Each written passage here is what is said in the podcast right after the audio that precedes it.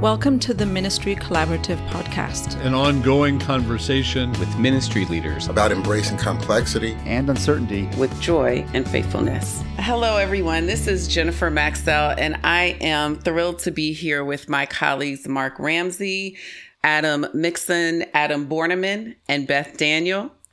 And we are discussing the blog series that we wrote on the I am statements of Jesus. The statement that really stood out and resonated with me is found in John, the 11th chapter, verses 25 and 26. Jesus said to her, I am the resurrection and the life. Those who believe in me, even though they die, will live. And everyone who lives and believes in me will never die. Do you believe this? The reason why it resonated with me is because this idea of Jesus as the resurrection and the life, I think is still so incredibly challenging for us to wrestle with as it was when this was written.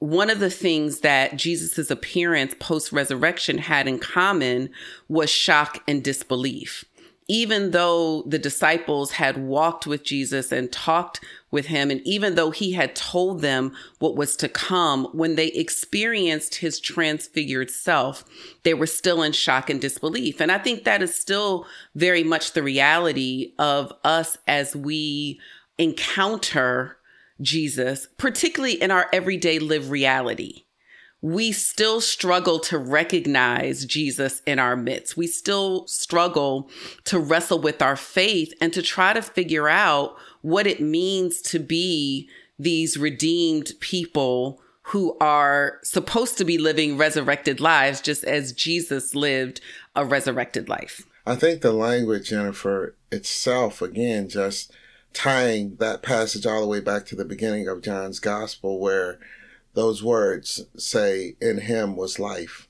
This whole idea, again, of Jesus being the resurrection, not just the means to resurrection, but embodying that.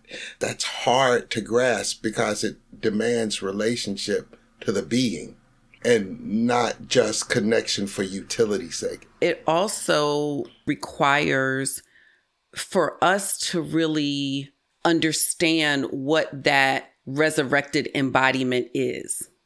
Because our constant proclivity is toward what we've done and who we are, the now or what was, it's already hard enough to kind of vision who we will be or who we will become or who we are becoming. And through Jesus's resurrection, we are invited into this work. And so it's really this idea of, again, casting off what was and stretching into what will be. And I think when we talk about our congregations, then again, that gets exacerbated because now the question becomes who are we as a resurrected body of Christ? That is not centered in a building, that is not centered on a past identity, that is not centered with this love affair we have of the glory days of who we were, but as the body of Christ that is leaning and straining forward. Yeah, and I think that is a lot of the struggle, particularly biblically. And I think it is even more fundamental than that. Do we believe in the resurrection or not? Mm. Do we believe that God has the power over death? Do we believe that God can bring a way that hope will all the time conquer despair? As we're talking today, there was just another horrific shooting yesterday that took the lives of young people and adults. I'm not going to name what it is because probably by the time this comes out, there'll have been two more. Mm-hmm. As we're talking about this, Congress just repealed the authorization for war powers for Iraq and Afghanistan after 20 years.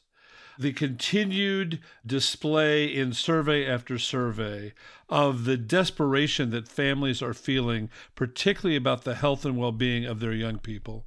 And we can fill in all the rest when Easter for a lot of us means where are we going to brunch? How many lilies do you want to give in memorial of somebody? What new dress or bonnet are you going to wear? And what's the Easter bunny going to bring? It is hard to say, wait a minute, Easter demands not just my attention, but my total loyalty and a change in my behavior that falls in line with something that is not evident hardly anywhere in the world. Which again ties directly into this story. Jesus is talking to Martha after Lazarus has died.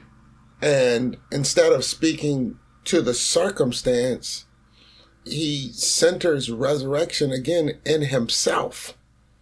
I don't know that we get that.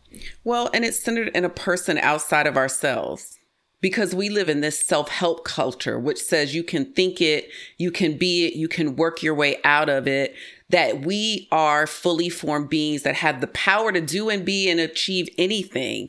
And yet the gospel witness is no, we really don't. We need Jesus to do for us what we can't do for ourselves. I think it's really interesting the point where we are in our history nationally, but you know maybe even globally too. It seems like we go through these cycles, particularly over the last few hundred years, of we get to a point where we think like, oh, we really can achieve all of this. We really can get there. We really can build this utopia. And then it crumbles. It's either a depression or it's a world war. And I look at the world around us and I think Jennifer, to your point, that we are crossing another one of those thresholds where we're going to have to come to terms with actually, we can't do this on our own. We don't have it all together. We can write all the self help books from here till kingdom come, and it's not going to solve the problem. It's like what uh, Eugene Peterson used to say it's to look at all of life and finally come to grips with the fact that everywhere is going to look like death, and yet God says life. It's, it's mm-hmm. God's yes, which is a big crater in the midst of our noes that we continue to give God and give uh, each other. So I think this idea of the Easter resurrection and then we celebrate it. We have these cultural traditions that we enjoy. And then the Sunday after Easter, we go back to ordinary time. And so the question really is what do we believe the resurrection means? Does it really mean that all is hopeless until we die? Is that what we've changed it into? That we will just continue on this self help journey and at the end it'll all be okay? Or does it have implications for how we live today? The Sunday after Easter should be just as transformative yeah. as yeah. the Easter Sunday. If Jesus is who he says he is, if the resurrection is really true, then there has to be a so what and a so that in how we live. Mm. And even as the church, we go back to ordinary time, we go back to ordinary Sundays. We should all be changed if we truly believe and understand, or at least wrestle with, what are the implications of resurrection?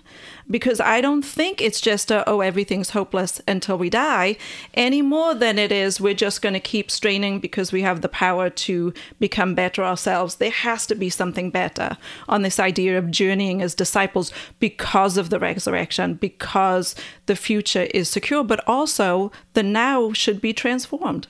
Yeah resurrection is not as simple as a resuscitation or a reinvention mm.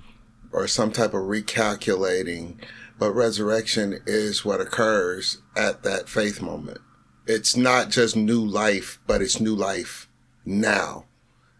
And with my experience in the black preaching tradition, regardless of what the proposition of a sermon is or what problem is presented in a sermon, before you go to your seat, you will announce that he died on Friday, that he was buried on Friday night, that he laid in a grave on Saturday, but early on Sunday morning.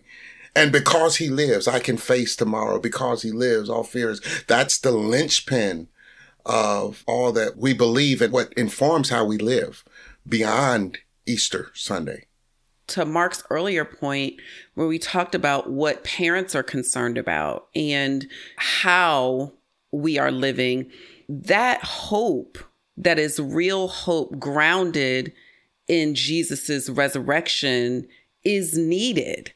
And I think that sometimes to this question, do we believe in the resurrection? It's not just do we believe in the resurrection from a theological standpoint, but do we believe in the power of the resurrection to really transform lives and to bring about change? I remember when I was in seminary and I had a professor and we were talking about the resurrection and he said, well, you know, I could really do without the resurrection. I was flat. I'm still flabbergasted. That was how many years ago. And it still boggles my mind how someone who professes to be a Christian, someone who is a theologian and an ethicist at that, then says, I can do without the resurrection. And what I think he was referring to was the kind of fantastical nature with which we have described the resurrection.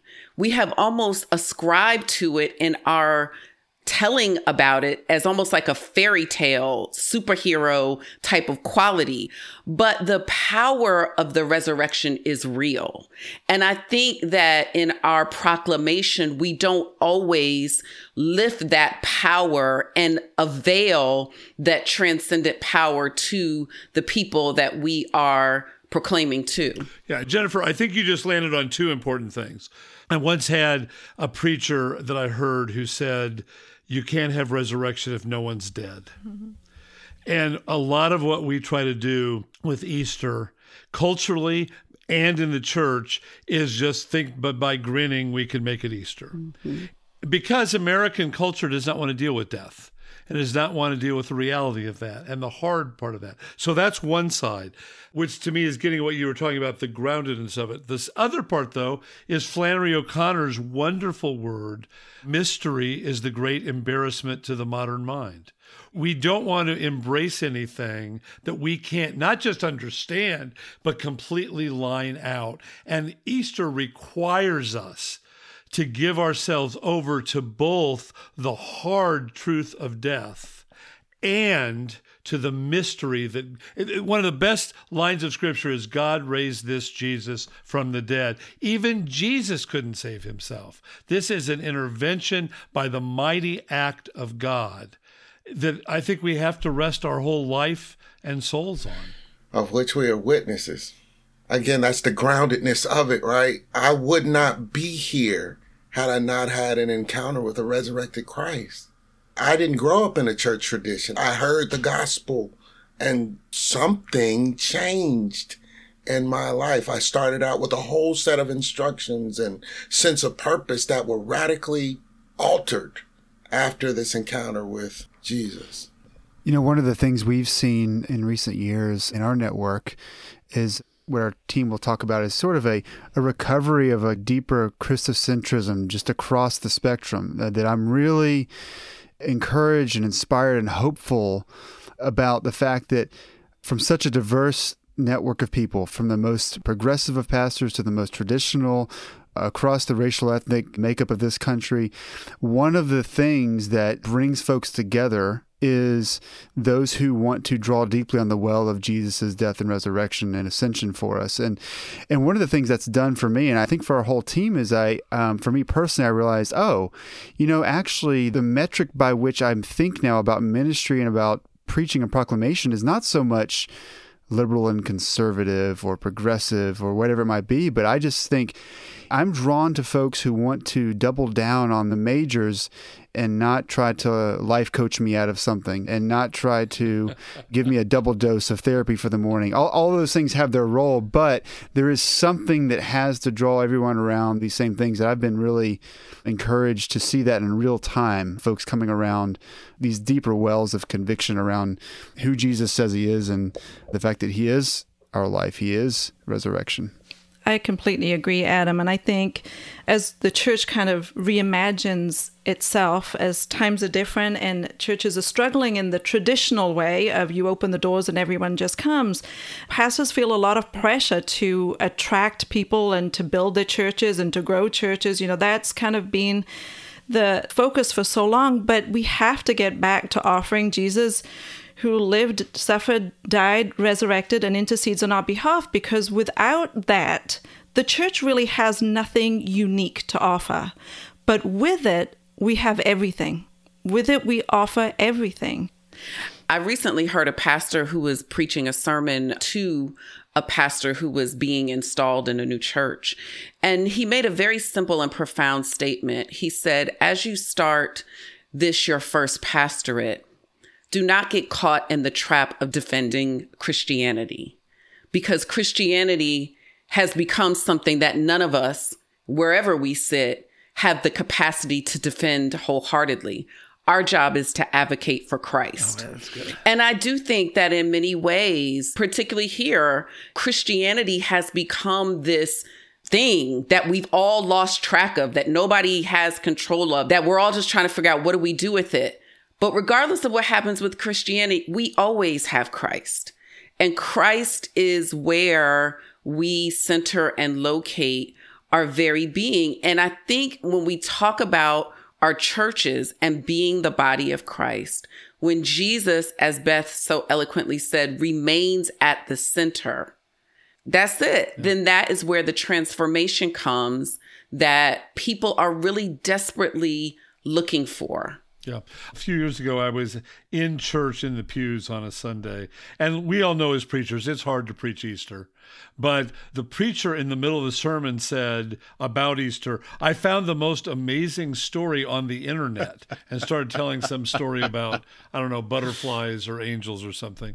And my companion leaned over to me and said, I thought we were here because we already had an amazing story. Mm-hmm. The church needs to embrace the amazement of this day and this act. Thank you for listening to the Ministry Collaborative Podcast, a project of the Macedonian Ministry Foundation. The Ministry Collaborative nurtures a national network of pastors and congregations committed to faithful, creative, and courageous engagement in their communities. Our producer is Marthane Sanders. To find out more about our work of cultivating leadership that makes a difference in congregations and communities, visit our website at www.ministrycollaborative.org.